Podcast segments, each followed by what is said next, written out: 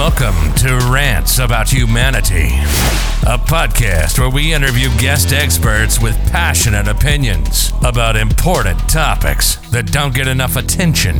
Raw, unfiltered, thought provoking perspectives with no censorship. With your host, Philip Van Houten.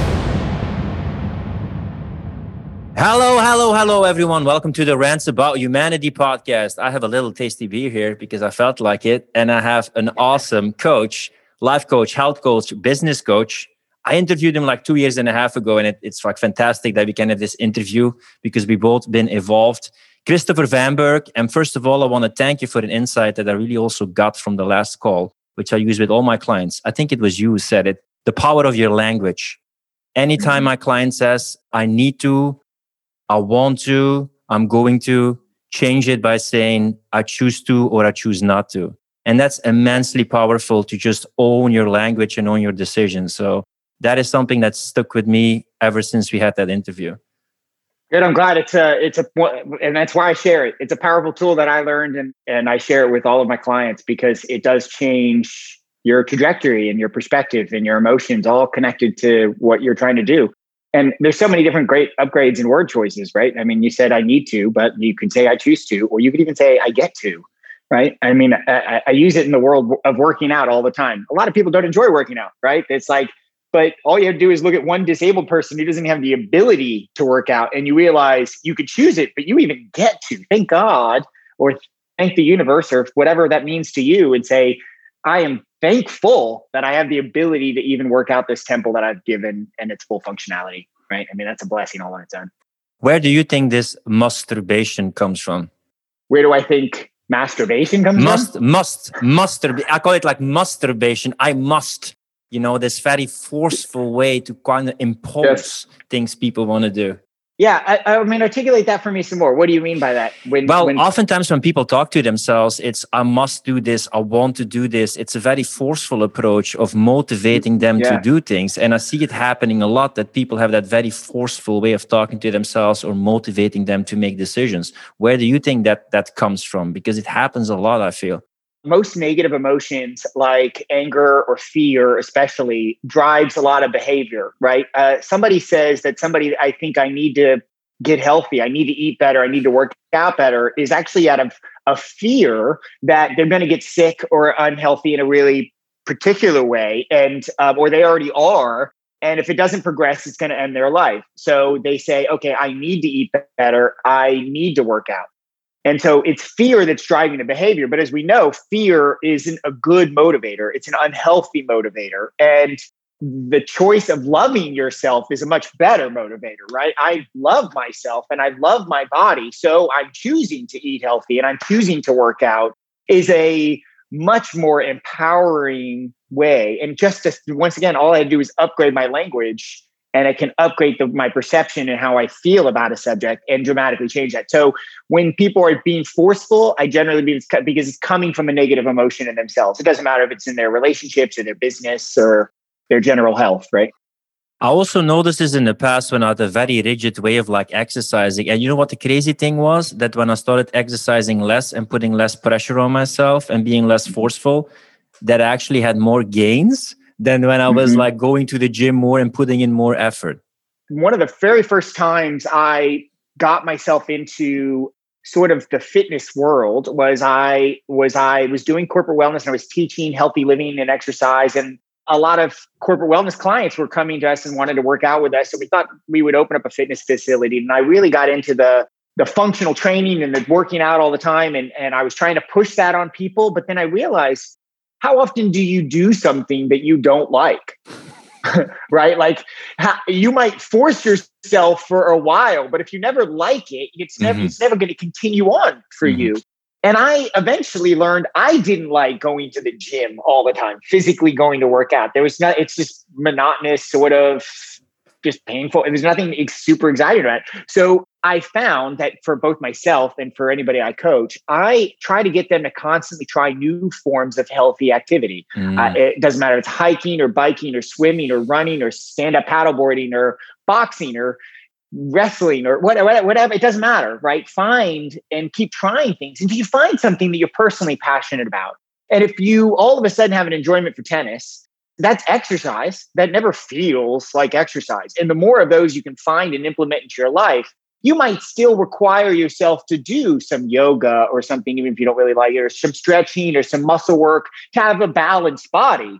But then you're doing it less because you're doing stuff that you love more then it doesn't become something you're forcing yourself to do. I can't wait to go play volleyball tonight. Like I'm so excited about my game or my tennis or whatever. Mm-hmm. And so that's what works best for me. And so I give that guidance to other people. And I a lot of times they don't know what they love, but that's why you get to try new things. Go on hikes and take a rent a bike or rent a stand-up paddleboard and try new things. And as you find stuff, eventually you'll find something you like to do. And it doesn't require a requirement. It becomes a habit. Yeah, you always evolve, right? I noticed this that something that got me going or got me to where I am doesn't necessarily will get me to the next place. So discipline is good, but when discipline almost becomes something very forceful, you're dragging yourself. Like you're almost picking yourself up, you know, by the neck and then dragging yourself to the thing. And then I was like, was I not doing this to get some fulfillment? It's the same thing when some people present me like a morning routine and they don't look forward to anything. I plan my days to do this. I meditate. I hate it, but I do it anyway. It's like you start the day draining yourself so much purely based on willpower. I think you might better choose something that builds your energy, your feelings, your mood for the day, you know? And I don't want to downplay discipline. Mm-hmm. Discipline mm-hmm. obviously can can help us work through towards long-term goals where just motivation and willpower by themselves mm-hmm. often do not, right? So discipline is a great tenet but I do think it's easier than having to force yourself to do something all the time is find things that you love to do and that you become personally passionate about is it's just a much easier journey. Yeah, you mentioned habits, which when it's easier to do the thing you know you want to do, you have to do, you choose to do, and you set up conditions that makes it more frictionless. That also mm-hmm. makes you do the thing you know you should do, want to do, or whether you like to or not. And then you can still have the discipline, but you have a container that makes it a bit easier by turning it into a lifestyle behavior or a habit. Some people are motivated, goal oriented. Mm-hmm. And then some people are just, you know, general lifestyle habit change. And so it's figuring out what you personally motivates you is the first step, right? But then finding the, you know, it's not necessarily the easy road okay because the journey of health specifically is is a long and tenuous road. It's a it's when you get knocked down all the time and choosing to get back up, right? Mm. Uh, so there are commitments that that should be made for yourself, and there are goals you should set out to achieve. But the easiest way to obtain those things is to find the things that you love and that you can be passionate about. It's the foods that you enjoy that are healthy, and to make that road easier for you, so you're not pulling yourself up yeah. by your shirt and dragging yourself along. Yeah, and anything that you do is actually to fulfill a need. So let's say tennis is a need for exercise, but exercise is a need for health. So some people stay stuck in a strategy. The only way to do it is tennis. No, you have mm. other sports. The only way to be healthy is exercise. No, you also have relaxation. You also have food. So you can always, mm. what I go call going vertical or going horizontal, you know, to go a bit higher to the essential need or pick another strategy. But some people that that's maybe the downside with sticking with something. I love discipline and habits but sometimes you see like this is not working anymore. Well maybe that novelty of trying something different that fulfills the same need can energize you and get you going again. That is very applicable especially in the world of diet theories right i mean you've seen all these people or heard all these people maybe tried them yourself but it doesn't matter if it's a paleo or a pescatarian or a vegetarian or a vegan or a you know, somebody that is intermittent fasting or whatever, right? A lot of times, a diet that got you part of the way in your health might not be the right diet for you to go the rest of your way in your health and sometimes it's like it becomes their own religion to people because they were maybe they were chronically ill or they had a poor diet before. And when they changed their diet they felt so much better. They looked so much better. And they became a believer in that diet theory religion right? Mm-hmm. and then they that everybody must do this diet. But you know human beings are all in different phases. We've all had different lifestyles that have led up to us where we are. And the right diet theory for somebody might be totally different than what the right diet theory was for you and that same, I think we were going to talk about medical anyway, but that mm-hmm. same principle applies to all aspects of your health, right? So, where there are so many different modalities to help you, medicine might be one of them, nutrition might be one of them, chiropractic might be one of them, right? Massage might be one of them, maybe acupressure or puncture is mm-hmm. one of them. And what your body needs in this moment might not be in the modality that you're trying to fix it with. And then over encompassing all of them is maybe you have some emotional trauma issues.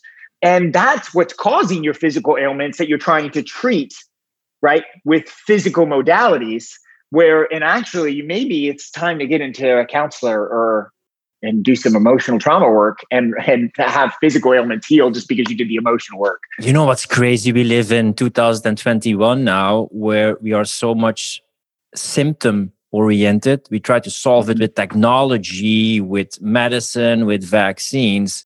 And we still are not looking at a human as a holistic human being in terms of emotional, mental, social, physical well being.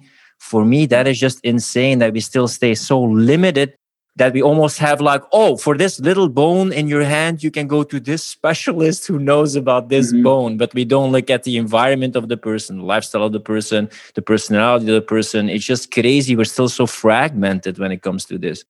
There's amazing benefits of this rolls into politics, but into the into the benefits of a system where you know america's healthcare system is a for-profit system right? Mm-hmm. it just it really is. It doesn't matter from the from the pharmaceutical to the surgeries to the doctors it's really a for-profit system. And in that system you they innovate dramatically. They create all sorts of te- type of medical technologies that can greatly benefit humanity. But sanely in that system they're not trying to solve the origin of the issue because mm-hmm. that's where they make their mm-hmm. money. So if the origin of so many different um, of our healthcare issues are is our emotional well-being and our nutrition level, then if they solve those problems, their money profit goes right out the window. Right. Mm-hmm. So so you know in the medical textbooks, they can't wait to get a new disease or disorder listed in the and the hundreds of thousands of known diseases and disorders, right, in medical textbooks, so that they, they can write a prescription for a new drug to address those diseases. They don't care about the origin of it. They don't care if it's emotional or physical or whatever. They want to treat it with something that they. And it's funny that they call it prescription, right? They prescribe yeah. a solution. They don't call it yeah. a description, right? I'm going to give you a description and then we can mutually figure out what to do about it it is just the it's just the business of medicine, right? And uh, unfortunately, that we live in. But I think this is a good time for everybody to say, "I'm the one that is responsible for my health. I'm the one in charge." Because if you really do, if you believe that you're going to your doctor to help him to help yourself get healthy, you're seeing one modality of eight or whatever, right? And he alone will not there be to help you, nor is he going to spend the time with you to talk to you about how you actually should try to get in a healthy state of being. Unless you take control of your health on your own, unless you seek out other types of modalities, they're not just going to come to you. And so I think it's very important for people to remember that they're the ones that are responsible for your health. Your doctor does not take ownership of your health if you die he's going to say he's not responsible that's all i mean and, and so so you're the one that's responsible for your health and so it's it's on you to do a lot of their own your own research or reach out for additional help and that's sometimes the difference between western medicine and eastern medicine western medicine is about something outside of me made me sick and eastern medicine is about what inside me made me vulnerable to become ill yes. because normally yeah. i'm strong enough so i weakened myself and the other thing is something mm-hmm. outside of myself I, I fell fell ill, right? I fell prey. I became a victim to something outside of myself. Western medicine loves to blame genetics, and they go after mostly what people don't understand about genetics, right? Like, you know, oh, well, you're just you're weak, so you have to take a pill. They do it even from children, right? I mean, you know, the way that they overprescribed children medications to treat sometimes symptoms which could easily be addressed by just a healthy diet if you give your kid a bunch of sugar and carbs and processed foods, your kid is not going to act anywhere near as well emotionally, stability, hormonally, patience, energy levels, right? They're not going to act in the same way as a kid on a healthy diet. And if you don't understand that, then you just don't understand basic level nutrition. And if you don't, if you're not trying to treat your children or adults, if you're not trying to treat yourself first with a healthy body, fixing what's going on on the inside, then it really doesn't matter how you see on the outside. You're not going to fix the root of the problem. It's almost like if there would be time to have a Socratic dialogue with people to first, when they have a problem, ask like, what do you think is the problem? Where do you think mm-hmm. it comes from? How are you feeling? How's your life been going? No, no doctors almost have time to have the conversation because it would take longer. but then it will give a lot of insight into the cause of the illness and the surrounding factors and they would have more awareness to prevent it or notice it in the future so the symptoms and the, and you know the illnesses are less severe doctors to be profitable have to see an insane amount of patients in a day even general practitioners. So they have to see a lot of patients in a day. For them to make money they have to avoid anything that's they call door stoppers or whatever something that keeps them from walking out the door in less than eight minutes. They want to know your symptoms. They want to know what's the quickest prescription they can write you and get the hell out of that office get on the next patient. And that's how they make money. And so once again that's they're just not the right people to go see for your health. I do like socratic dialogue though. I mean i i, I feel like if politically people were intelligent enough to do that in those types of conversations it would it, it, immediately changes the game on from an argument to really having dialogue. But people don't even that modern day people don't even understand what you're doing when all of a sudden you shift your position in your argument you start arguing their side better than they can. What are you doing here asking questions? I was here to get answers. Yeah yeah exactly. Because we're not trained to ask good questions. We are trained to give again prescribed the right answers and be a bit obedient. We notice that also with the world right now, with uh, raising children, with education, with the job. Still, it's mostly about giving answers instead of like asking questions. And where does creativity come from? Where does empowerment come from? Oftentimes from asking questions and reflecting. A conspiracy theorist is a critical thinker right? Mm-hmm. They're just somebody asking questions. You don't need a theorist. You're not even a conspiracy accuser. You're mm-hmm. just asking questions. Is there an, a bigger thing going on that we're not being made aware of?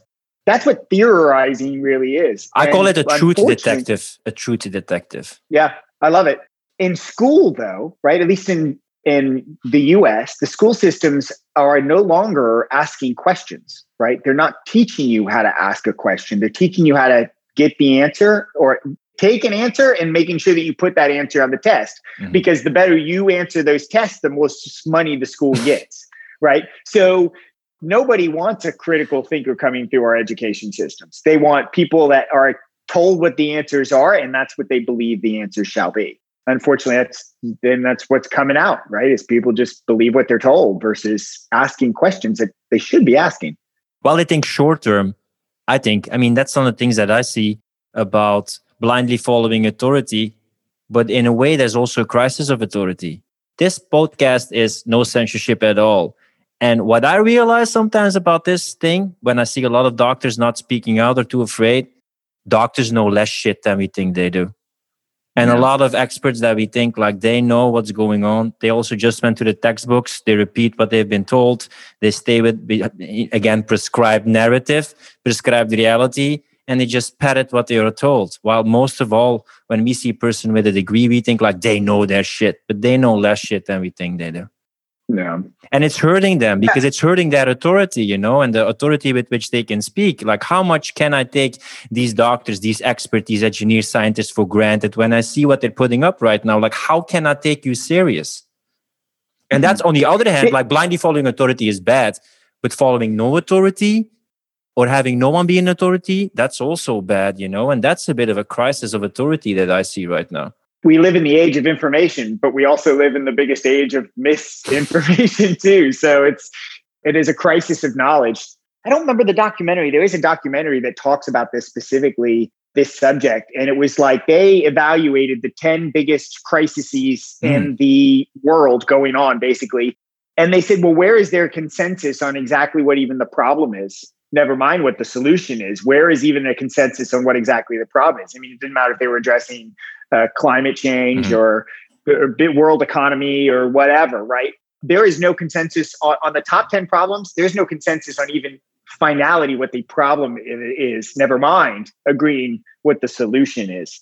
And so it's just amazing that uh, in the time where we should all have relatively great and true information at our fingertips at all time we're being even misled by the people that are directing us to that information which is a sad story. So yeah and people can look this up and it's a bit linked what i know that you're also passionate about and people can look this up when they talk about 97% of the scientists agree on climate change, when they go to the original paper, they also have pe- people who had no opinion about it, but they counted them with the 97%. When they talk about the wage gap in women and men, they had like one kind of vector to look at it, but it's much more complicated, different ways, like how you can look at it.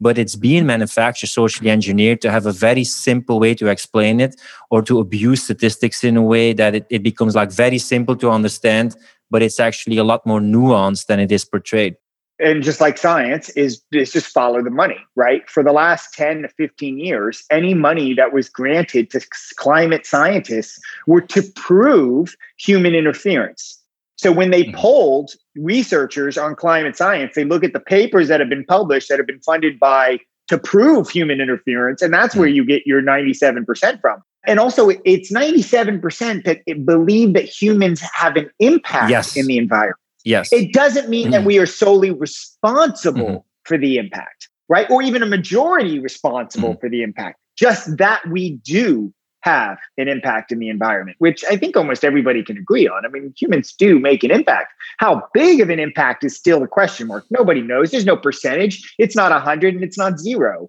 right? And so, once again, it's a statistical quote that people that don't do the research don't actually have the and and how dare you question 97% of climate science? It's a dogma right? It's almost like with religious oh. like one of the dogmas of the of the church that you can't deny you know? Jesus resurrected 100% and you can't deny it you know?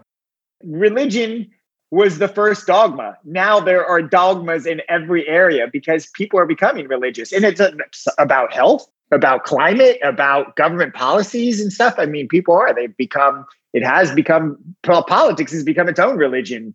But I don't want to belittle people who are religious because I have immense respect for people who are religious. I'm more a mythologist myself, yep. seen it as a meaningful yep. story. But what is it based upon? About believing a narrative.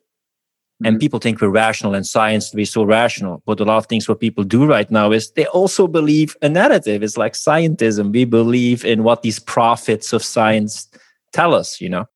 And science can be bought, which is also a thing. You have to take salt with everything you know. And, and I mean, I've seen it in the health world so many times, but anybody can say or prove or really narrate the, the conditions in which a study is done to validate almost any point they want. And it doesn't make it real science, right? You know, small sample sizes, whatever, control it. Once again, when you can control all the environmental factors, you can get a desired outcome pretty easily and this is how so much so many pharmaceuticals are passed but how many health studies are passed. And but this can be done with once again climate science. It can be done with political science. It can be done with political narratives whether you're pro second amendment or against it mm-hmm. right? I mean statistics are lies and they can easily be manipulated just like any government study can be done. A peer reviewed paper. There's so many papers that were recently pulled down from some published things because they real people finally are starting to figure out this is just bought paid for science it's not real it's just controlling all the factors of the environment to get a desired outcome and publishing that study and first of all, I mean, because I know also your uh, stance, I'm not clear about climate change, how much like human element is actually a part of climate change. I think you're against pollution. I'm against pollution. Most people who don't yeah. even believe in climate change, they're yeah. against pollution. But it's it's a big step from we should do something about pollution. I think it's crazy. We still drive cars on the same fossil fuels as like 120 years ago while we live in 2021 to this should be the sole thing that we spend our finite resources on. And that's the most important thing. And we're polluting not only with our cars, but with everything. That's like taking it to a vast stretch because we want to see our focus time, energy, money. What are we going to spend it on? But I'm definitely, definitely like against pollution. But more and more people are becoming afraid to speak their mind because they have an ideological track like, hey, if you preach this identity politics, if you teach this about climate change, if you are more liberal, if you're against nationalism, we're going to let you speak on social media. You're going to get enough of money, you're going to make money, you're going to be comfortable. People don't mm-hmm. realize how much guts it takes to go against the narrative. Maybe they're not right, but just going and showing a different side. You have to be brave not only from speaking, but also a livelihood as an entrepreneur, standing up for your values, because they make the one side very much more attractive than the other side, because then you get pushed away from certain opportunities, you know. Well, which is the scary thing about what's going on on social media right now, right? The political banning of speakers, senators, anybody that ideologically was aligned with Trump or whatever mm-hmm. being banned just because they were aligned with a, a, political intent is one of the scariest narratives that's going on right now. I mean, it is the it is the death of free speech, and nobody's going to do it. And Twitter was the first to act on it, and then all the other social media giants hopped on board, right? So it's a pretty big, scary thing that's going on because you know I believe in the world that like, look, if you might not like it, but if a Nazi white supremacist should be allowed the platform just like anybody else should be allowed the platform, mm-hmm. people should learn that information too so that they can mm-hmm. discern for themselves why that information is bad. Yeah. And and when you take that away, when you take that away, you lose the ability for people to process good information and understand perspectives. You're not even given the chance to understand a perspective. Not that white supremacy is good in any way, but that there are perspectives out there in the world that we should all be taught, and you shouldn't let somebody else control what you can and cannot learn about. Yeah, I'm also pre- pretty liberal in the in the classic uh, you know old school liberal sense about it people yeah. be able to say what they want even my biggest opponent because then it's out in the open and i believe in negotiated truth. I don't believe in like ultimate truth. Everybody has a certain truth and you can figure out truth by seeing different perspectives. And i think by filtering away perspectives that you don't like in social engineering society i think you just put away things under the rug and at a certain point they will just manifest. So i don't like that at all even though i you know like trump said like 50 times in videos i disavow white supremacy and all those things, you know. Yeah. But if people don't directly instigate violence, and I would see that clip, personally, I would say like, man, that's a stupid person. But I'm glad that I see yeah. the person and that those people are there, and maybe I can have a debate with them or not. But I'm, I'm glad I see the way of thinking of that person, so I understand them, not approve of them, see their view, and know a bit like how they are thinking and what their reasoning is. I open dialogue on my page all the time uh, for political, for health, for whatever. And I love contrary opinions to subjects. The only thing I say is, and I give everybody a warning, is just be respectful. You don't need to diminish, you don't need to belittle, you don't need to put down or insult. You can share your opinion. If you can't share your opinion intelligently enough and articulate enough to do it in a that's not insulting anybody else, then you don't know it well enough right? If you have to get emotional and you have to talk about your feelings and your that's your perspective, that has nothing to do with the subject, nor is it uh, applicable. And so, if you, people can't maintain what I call healthy dialogue, then I, and I'm you know I'm guilty of it myself sometimes, mm-hmm. right? I, you you get personally insulted, you might say something out of line, but I apologize when I do. But if once again, if you can't maintain healthy dialogue, then I just it's not on my on my page and not in my comments. Yeah, for me, a healthy dialogue, I have some rules on my wall is like no personal attacks and use arguments. Yep. And it seemed that yep. art of Socratic dialogue by using arguments. And if you can, try to see the other person perspectives, which is hard when you don't feel understood and there's no empathy towards yourself or the other person. But that's just yep. it. But it becomes a lot of time character assassination or extremes. You know, when I would say, I understand why Trump got elected. Oh, you're a white national. oh, buddy, you went like pretty 100% the other way with what I actually meant. And it becomes very polarizing and extreme. Yeah. Even, I mean, the term is funny, right? Uh, white nationalists, because there are lots of countries that consider themselves nationalists. The French are extremely nationalists. It doesn't matter if you're white or black, you're French.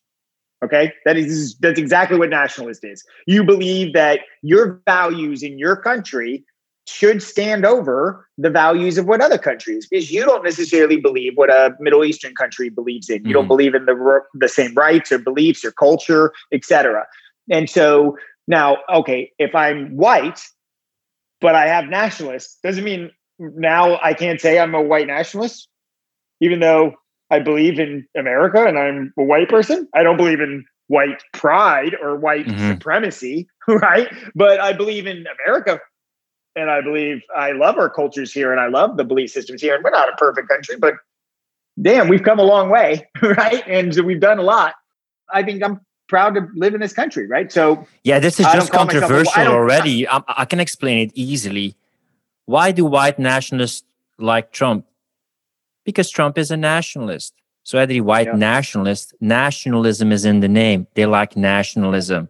But that doesn't mean right. that every nationalist likes white nationalism. That's right. That's right. That's right. It, it, uh, it, you know, racism can be political thing, right? You because your political idea, and for for 50 years in this country, all the racists were Democrats, right? Well, now they're racist Republicans, and so but doesn't make Republicans racist just because there well, are. talk a bit about that because right? people don't know about the first senators and they don't know about the KKK for more than 50 years, I mean, really 100 years, the Democrats in this country were Southern and slave owners, et cetera.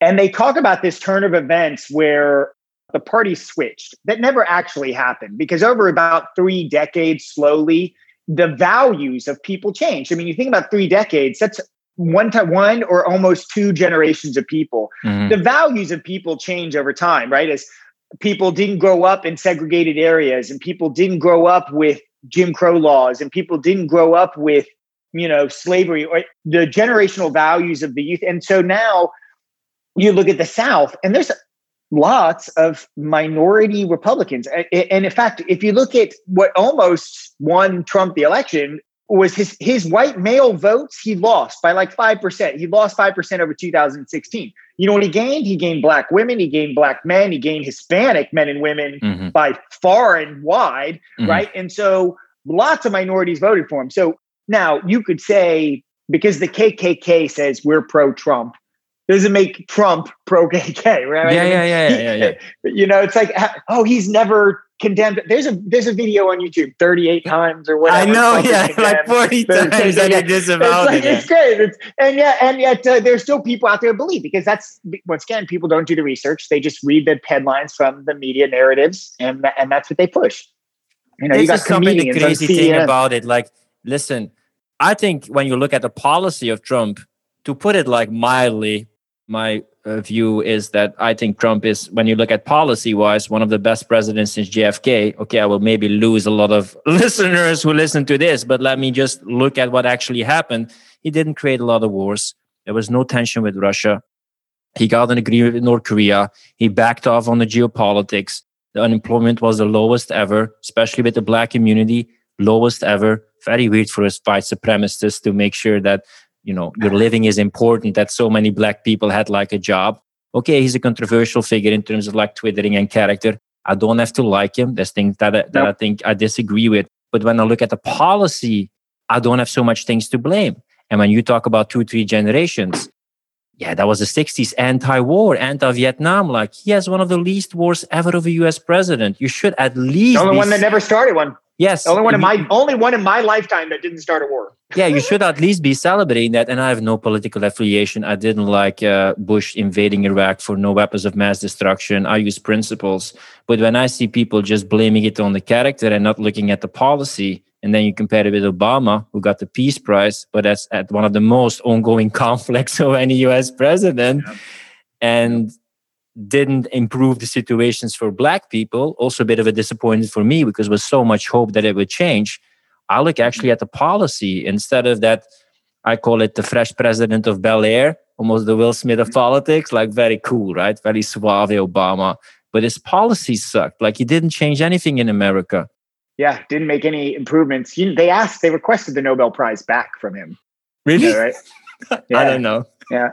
Yeah they did you know, because he won it before he did anything. I mean, so that's their fault. And then his last year in presidency, what he dropped 26,000 bombs on seven different countries. I mean, you know, I mean, that is not an anti-war president. I've never had an anti-war president. And mm-hmm. you know, we're the we are America's crazy with war. It's just like nonstop. We're always fighting somewhere. And Trump has ended multiple wars, not just from an American perspective, but he's ended wars for allies. I mean, the Sons of Abraham peace treaty with Israel, and, and he's adding more countries to it. That's the most incredible thing to happen in my lifetime, yeah. peace wise. Mm-hmm. The North Korea, I mean, I get it, they haven't denuked yet, mm-hmm. but he's he walked across the demilitarization zone and into North Korea. That takes some cojones where mm-hmm. I've never nobody else is everybody else is there's presidents of the last four presidents all looking with binoculars that through across the DMZ. No, no, he walked into North Korea. That man has done some incredible things for this country. And people believe the media that he's hated politically abroad. People don't like him because he's a, a nationalist. The nationalist is the yep. enemy of globalism. There's only like a yep. few nationalists left. Bolsonaro in the Brazil is also one. And it doesn't fit the agenda of just doing everything like on a global level. That's why they attacked him. He has his flaws and there's some things that I disagree with what he did but when you looked at when I grew up, you had the whole plan of the axis of evil, right? Afghanistan mm-hmm. and then uh, Iraq and Iran was on the list. So what's going to happen when Biden maybe becomes like president maybe another conflict with like Russia or in the Middle East or with Iran. Is that what we actually want? All those tax dollars again in geopolitics? That's just a waste of money, time. Plus, did it actually improve the situation in Afghanistan, in Iraq, in Libya, in Syria? No. Does it go to no, again when you when you talked about medicine? Does it solve the root of the problem? No.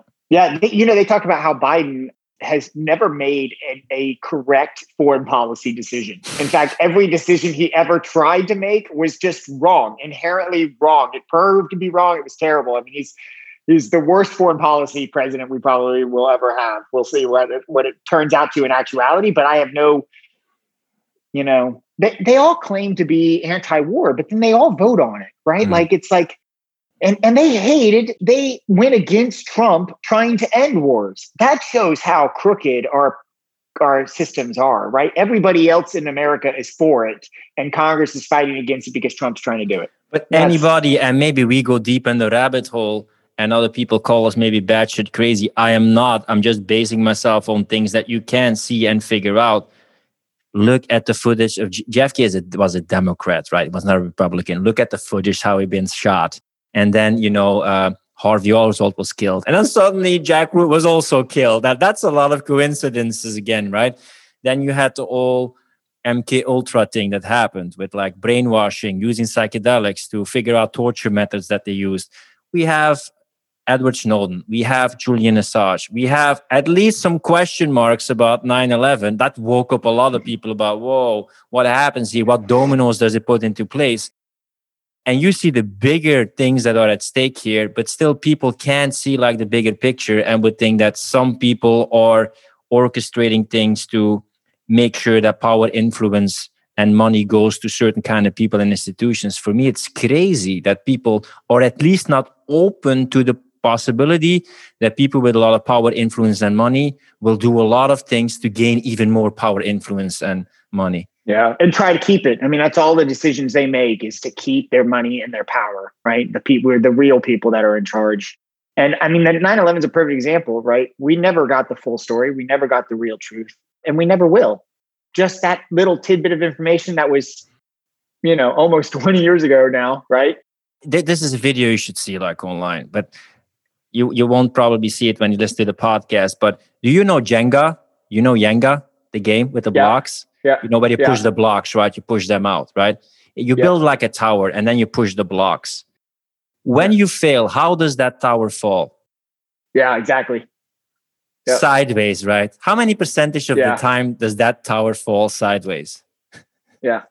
like 99.99%. and then there you have are, two towers who are falling vertically. Yeah. And then you have the, the building seven or the extra thing that nobody, you know, reported that, that free about. Fell. It free fell from fires. It wasn't hit by a plane. It wasn't, it, it, it, the, somebody blew out the supports. There were people that were in the building and they survived. They know about the explosions inside World Trade Center 7, a 50 story steel constructed building that free fell from top to bottom from fire.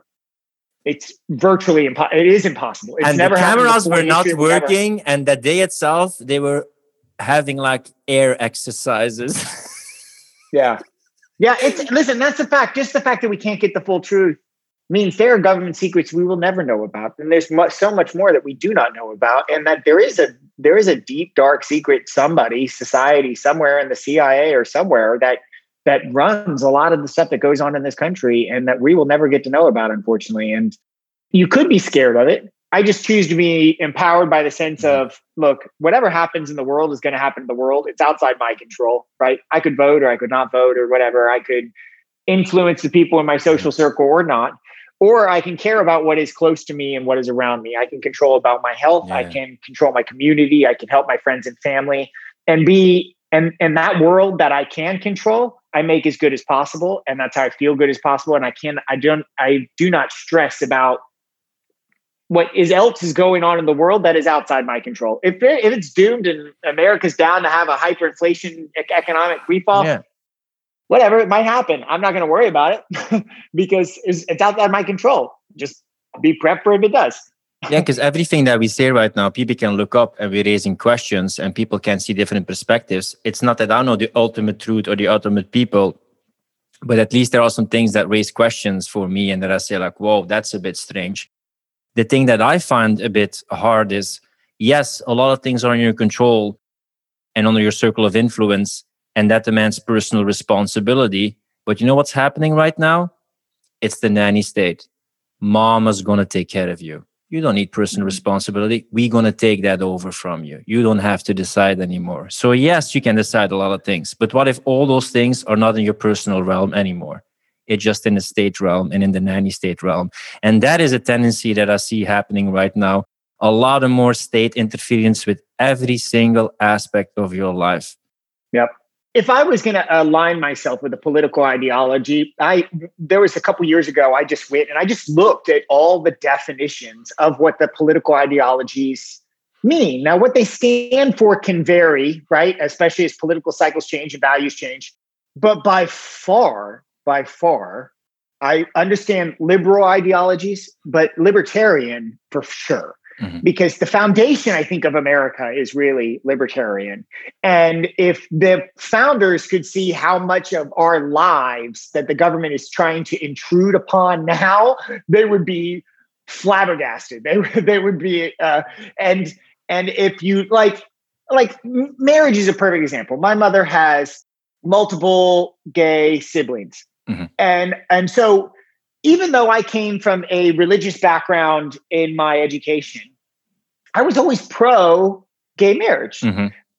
And then I'm always then and as I as, especially when I had my first like health awakening and I realized doctors are not really for your health and people need to be and I had this sort of I started questioning authority in that way. And I think that's really the first step. Everybody has to have an awakening of why they start to question the authority and then you start questioning all the authorities right do they actually know what's mm-hmm. best for me or what they're talking about and that political realm i realized why does the government tell us who and who we can't even marry to begin with mm-hmm. there's a there's a, a, meme a long time ago uh, that was like listen if you want to marry your gay best friend and grow marijuana and defend it with assault rifles i'm all for you right like it doesn't matter what you think is good. If you're not harming other people, then you should have the right to be able to do it. And also, maybe, I mean, of course, we had to have stipulations around harming the world and yeah, the environment as a whole and the communities that we live in and stuff. There are other considerations to factor in there, but the government is way too intrusive into our lives. And there are there is no political. I mean, there are there are libertarian candidates, but even the libertarian candidates sometimes are really not anti-government the way that they probably should be. We should be downsizing, downscaling, limit their resources. That's how you create a thriving world is get them out of our lives as much as possible. You know, for decades they're trying to take over what our nonprofits have been doing for. When you have excess, it's easy to take care of your sick or you're disenfranchised or your your communities. It's easy to do that through nonprofits. Better, much better. But you know what's happening right now?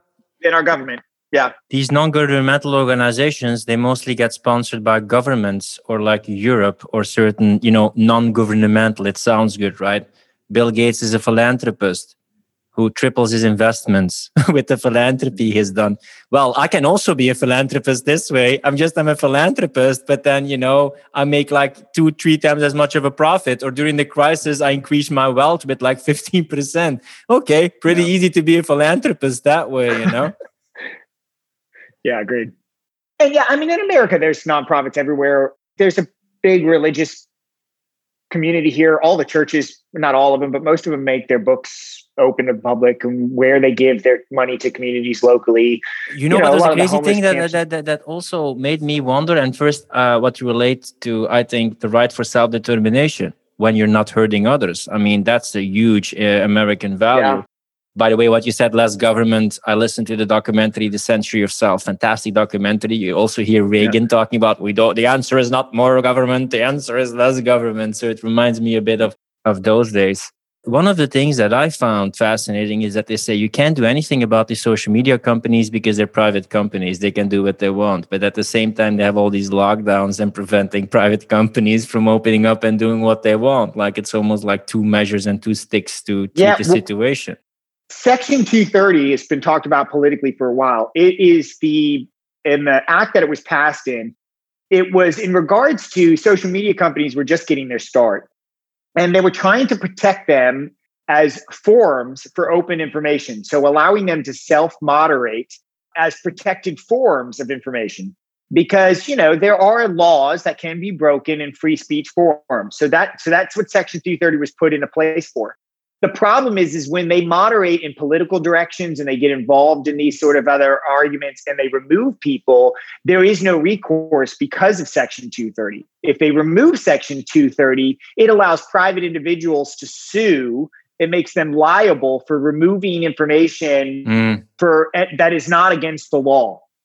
And so if if you remove that protection for them they either have to allow everything they can maybe earmark things as like misinformation or fact checkers. They can probably still do that. But removing authors for not breaking the law, they become civilly liable, which means Donald Trump could sue Twitter. Yeah, because how can they be above the amendments in the American law? That amendment allows them to moderate their forum without civil liability. That's Section 230. So if we remove Section 230, it opens them up to civil liability. Now they they of course they can moderate their own platforms. However, if they are moderating stuff that is not against the law, are no longer if they are no longer protected, that's why that's why the honestly that's why the big media giants went for Biden in the end because Trump started talking mm. about repealing Section 230, which was going to remove them, which made every big social media giant immediately go, "We can't allow Trump to stay in office, he's going to remove our civil liability protection and it's going to destroy, not necessarily destroy, but it's going to severely damage social media valuations because they become civilly liable to the public. And that's damn right they should be. They're no longer little tiny startups. Well, this is the thing that I sometimes blame because this is the argument that you hear so much. The private companies and you know they should be able to do and decide what they want because I as a private entrepreneur, I also wouldn't want the government to like interfere. But these companies, they determine so much of the public opinion, of the public perception, that I think they can be above the law by just being able to peddle perception, peddle information to steer humanity in any direction that they want. I know libertarians say like, hey, no state interference. Or people say like, yeah, capitalism, fantastic, unbridled capitalism. But you know what the crazy thing is? That those same libertarians, those same conservatives or right people, they're actually being cut off from the platform by just only saying like, yeah, they can do whatever they want. Unbridled capitalism of these big tech companies, like making more and more money and then doing whatever they want. I think there should be a limit on it when you look at how much power and influence they have on the future of humanity. I am not unbridled anything. Capitalism is by far in the if we look at the history of nations mm-hmm. capitalism is the greatest economic theory that has ever been implemented because it goes after human nature human nature is I want to be able to keep what I kill and provide for myself and provide for my family. And if I excel in life, I should be allowed to keep a majority of that. That's the fundamental basis of capitalism. Why create? Because I am financially incented to do to mm-hmm. do so. In a socialism environment, a communist environment, if you create, you still have to create all of your toils and all of your efforts with everybody else. There is no personal gain for it. And so it's going after human emotions in the sense of now now the flip side of it is capitalism is inherently greed right? The more you gain the more you get the more you go after. If you're not actually doing self for others which is a personal choice it's inherently going after that tenant of our nature. And it does need to be checked right? There should be regulation regulations in in the world to protect especially from consumer protection perspectives and whatever. And so so i'm not for unbridled i'm for regulatory compliance. But just like the airline industry did 50 years ago, when we stop letting the government control the private industry of flights and just regulate the authority on safety only, the airline industry got better for everybody. Prices got mm. cheaper, flights opened up, the, the ability to travel were based off and taking up new routes and growth all became on the industries to push versus the government to control. And so then just regulating safety allows the consumer to be protected, but all of us got better pricing and then the industry exploded on its own. So it's not without regulation, of course. It's just without having their fingers in absolutely everything that where it gets destroyed in government bureaucracy. Yeah, and an important quote is if something is free, you're you're being used, you know. You're not the user, you're yeah. being used. And we live in the age of peddling perception. So even if you think these ads, if you now can steer perception of people, of nations, of humanity a certain way, there's immense value in that of being able to take control of people their perception and people their behavior with means right now that's never been precedented in history. Yeah, how think, do you stay uh, sane in this world sometimes that seems so polarizing and crazy and hectic I think it drives people crazy that I stay so sane. I went to uh, get my blood work done from a functional medicine doctor, and I, I, think we were talking about health earlier. And there are doctors out there that are that do tailor, go away from traditional medicine and go out there to do healthy and wellness. And, and there are great doctors out there that do that. But in the world, I went to go get my blood work done, hormone levels checked, and um, and so she's going through my results, and she's like, "Oh, you're great here and here and here." And she said, "This was a little." This is a little weird. And she's like, your stress hormones, your cortisol, an average person, whatever the number was, I think was 0.08 or 0.8 or whatever it was. I was like 10% of that. I was like, she's like, you're either you're either a Zen master or you're insane. I don't know which one. And I'm like, I don't know either, but I'll take it. Right. I think it's just spiritual lessons that I've mm-hmm. learned in the sense of like, I mean, the four agreements was, you know, I don't know if I read that 15 years ago, but I've read that book multiple times. But just that I don't take anything personally. I, you know, every once in a while, of course, you know, if my emotions get affected, I do get stirred up or whatever. But whatever's going on in the outside world, even what's going on in my world and my community, other people's drama is rarely my own. I've had significant others of people that were dating that were wondering why I didn't get more emotionally appalled by something that they said. You know, mm-hmm. people say reactive comments all the time to say, like, to get the attention that they're seeking or the validation that they're seeking. And I am unreactive to that because it's something that they're going through. Even if they're an experiencing an issue with me, they can communicate that with me and I can say that was my intent or whatever. And I, you know, communicate it out. But a lot of times, not being reactive is the greatest reaction of all because though your reactions are within your control. And if you find that your reactions are not, and this is where emotional intelligence is lacking in this world that we live in, in the sense of if you're offended by something somebody else says, that's not their fault. Now, people can be offensive and that's their fault all day long. But if you're just offended by something somebody else says or does, I don't care if it's political, I don't care if it's religious or health or whatever, it's your fault. Because your emotional reaction to them, if it's of offense, if it's a problem for you, it's because you have emotional work there to be done you have anger or fear or frustration or whatever, you have negative dialogue, a story that you've told in your, your head, that's your problem. And so when people have trauma, and we all have trauma, we all have baggage that we've dealt with, the emotional work is going through and forgiving, letting go of yourself or other people or whatever, and dealing with that trauma. And that way I can look at like when I was sexually molested as a child, or when I was physically abused by a woman one time, or when or when I've been beat up by men in physical assaults or whatever, if I struggle to talk about or bring up or those events in my life, if it's hard for me to talk about them, I actually haven't fully dealt with them. And so now I can talk about any traumas that I've had in my life because they're not still emotional traumas in my heart. I've forgiven, let go, I've made peace with those events in my life. So I can talk about them with ease, actually.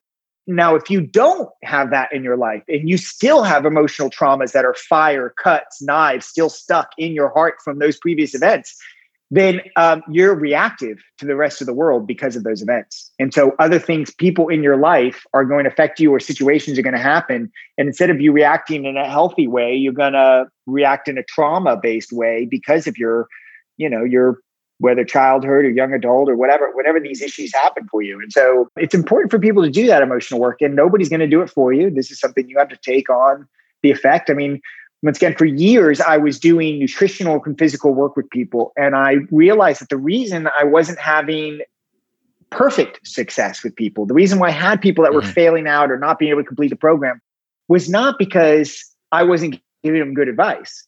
It's because the emotional traumas in their life, the stress, the anxiety, the fears, all the stuff going on currently in their life and their past work is where they were struggling. And so that's why for five or six years after that, I studied language and body language and emotional counseling techniques. Because if I was really going to help people on both the health, life, business, mm-hmm. etc., I had to understand what's going on with them emotionally trauma. And if I can help them improve those states of being, it's going to expand all their states of being in the rest of their life. It's going to help them financially. It's going to help them in their relationships. It's going to help them in their business. I've learned powerful tools like language, and that's really how people have been able to upgrade their life because you, we help them deal with their uh, past traumas. We help them deal with their current stress and anxiety and perceptions and then reshape their life into good habits, lifestyle habits, et cetera, that just move people forward in a better direction. And even if that once again the outside world is crashing down all around them right? Their political candidate lost or they're mm-hmm. they're they have sick people in their family or they're going through a divorce or whatever they can remain emotionally immune. It doesn't mean you're not empathetic. It just means you don't have to be so reactive to what's going on in the outside world. And that's under your control once people learn these skills. Yeah you got your immune system your emotional immune system. How do you put the balance between stoicism, detaching yourself from emotions, and still living those emotions and being human? The Stoicism, I even have a great book over here, by the way, I might show you uh, on Stoicism, but there is a difference between empathy and taking on the energy of other people. I mm. think naturally, we're human beings are created to be empathetic. We are designed to go, I can feel what that person is struggling with. But when you recognize emotions are in an energy, you can say, I can recognize, I can feel what you're experiencing, but I'm not taking that energy on. So you can be experiencing fear, sadness, anger, hostility, whatever that might be going on. And I can feel that. I can recognize that when you so so it enables me to help you, but I don't take the energy on from anybody. Right. And I think that is an emotional intelligence skill people get to learn, which is like recognize somebody is struggling so that you can help them in their struggle. But if you're not able to keep your own emotions in check, you're not going to actually help that person. So, Stoicism is really the art of becoming emotionally unattached to them. It doesn't mean being emotionally unattached to yourself, right?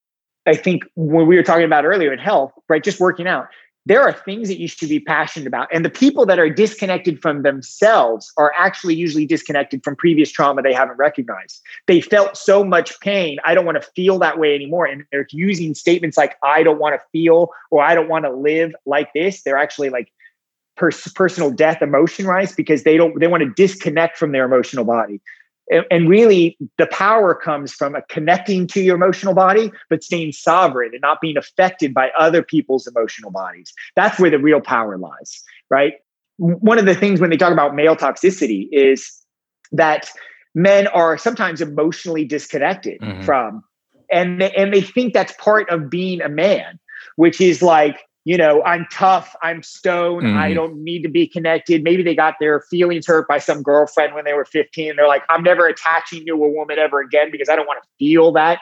That there's no power in that. That's actually weakness. That's actually insecurity. And that is not has that has nothing to do with being a man. It's just there sometimes their perceptions of of what it means to be a man is where being a man really is to be strong when other people are weak, not because you're emotionally disconnected, but because you're emotionally intelligent enough to understand that your power is your own and you can stay strong when other people are struggling. That's where the power is. Sometimes also a bit of difference between being unattached and being detached. It doesn't mean cut yourself yeah. off completely, but then be a bit detached on the situation so you can choose a different response. You can respond instead of like react. If people want to check out anything that you do in your business, in life, with all the awesome stuff that you provide with the body mind connection, where can they find out more about all the awesome stuff that you do? I do regular just coaching videos. Uh, Facebook is probably the easiest place to connect with me, but you can connect with me on LinkedIn or Instagram. And Think Great, Lose Weight. I am a published author. I did a book on health. And uh, just like everything else, it's not so much just on nutrition. It's really about the emotional aspects of forgiveness and letting go. So you can check out my book on Amazon. It's Think Great, Lose Weight. And also thinkgreatloseweight.com. You can read more about my bio, et cetera online. And uh, if you have any questions, of course, uh, just connect with me and we're glad to share my insights. I'm still curious about something. I saw you went to like Virgin Island with like Richard Branson, and I'm just very curious yeah. about what that experience or hanging out with people with a lot of money. What that what has that taught you? I think before in my early years, I had a little experience with with some wealthy people, and even in my adult years, I had some experience with some wealthy people. People that was very off putting to me in the sense of that the way that they live their life. And I think I created a story in my head that money destroys people. And then all of a sudden I had a mm. negative dialogue myself and negative association. And if you look at movies and stuff, right? How often is some rich, crazy person the bad guy? And so there's this negative story about money that that has lived in my life. But now in my adult life, once I changed that story around, I started associating with different types of people. And I realized that some people with money are just, are, um, it didn't change them, didn't change them at all. In fact, sometimes it amplified who they are, right? Like I love Elon Musk. I mean, and there are a lot of wealthy people. Now, there, don't be wrong, there's still the story out there. There are a lot of wealthy people that are inherently, in a way, evil or money corrupted. And I've seen people do terrible things with money that still exists. But I realize that you can be greater than the power that can corrupt you per se, right? So it doesn't always mean it corrupts.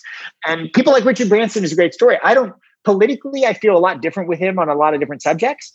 But as far as philanthropy goes, and as long as a good human being and a fun loving guy that just likes to live his life, I mean, on the island, you know, he's really big into kite surfing and his island is great for sailing and kite surfing because there's always good wind around there.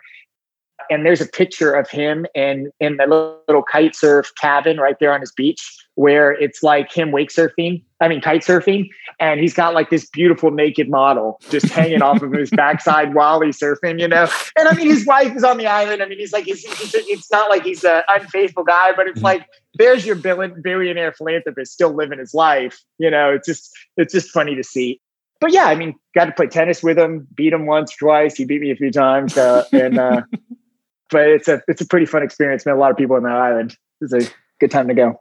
Yeah, last thing, what is the kind of message would you give to uh, young men? Because we talked a bit about toxic masculinity, people who want to build themselves up, have a healthy body, have a healthy mind, body mind connection, and they want to start developing themselves. What is the kind of a message you would give to those men who want to build themselves up? There are all types of perception of a man and i can't control what you think is a man or what a perception of a man is but i can tell you that we can set a good example and a good example the, the best way i think to set a good example is that there are alpha male traits that are attractive and there are alpha male traits that are not attractive in the sense of being a leader, stepping up, standing up for what's right, etc. These are good quality alpha male traits. Alpha male traits are not being the biggest and the strongest anymore, or the person that can beat up anybody in a room. Those are toxic male alpha male traits. The best way that I think is is what I would call modern male traits, which are more the gentleman male traits. And a perfect example is chivalry, right? Chivalry we think is about our the way that we treat women, but chivalry was actually male to male respect, right? Mm-hmm. I mean, it was in the days of knights and and armor, it was the respect you would pay even an enemy and the rules of combat, right? The things that you did that to pay each other respect. And so that attitude is a sense of that every human being, regardless of race, color, sex, gender identity, I don't care, whatever it is that you are or who you are, I will give you respect as a person. And so gentlemanly male traits, I believe, are applicable to that those tenets. And so to be a good man means to me, and, and, and my sense of the being means to be respectful of all people, to help those that are in need, to be strong when others might be struggling, and to to help other people. Which has nothing to do with women; it has to do with all. Right? if I'm opening the door for somebody, it's not a man or a woman; it's everybody. I will open the door for anybody. It doesn't matter who's walking in there before me, just because it's the, I think it's the respectful thing to do. If I'm already opening the door, why not hold it open for other people? Those are the, the types of traits that I think are attractive, and I think those are the types of, of what it means to be a man no longer has so much to do with clothes or strength or providing even per se in the modern society but being a respectful man in that sense is the admirable qualities that i think people should strive for. That's christopher vanberg ladies and gentlemen giving you the keys to the kingdom teaching you how to be noble with nobility be courteous not slap people with your glove and challenge them to a duel start to create your kingdom. Thanks so much for sharing your insights on uh, the podcast, Christopher. It was an honor to have yeah, you, you as a guest. Me. If you like like this podcast, don't forget to subscribe, share, and leave a comment. And if you're a coach or consultant and you want to scale your online business or maximize your productivity, check out the show notes to find out more about Philip and his coaching programs. Rent over.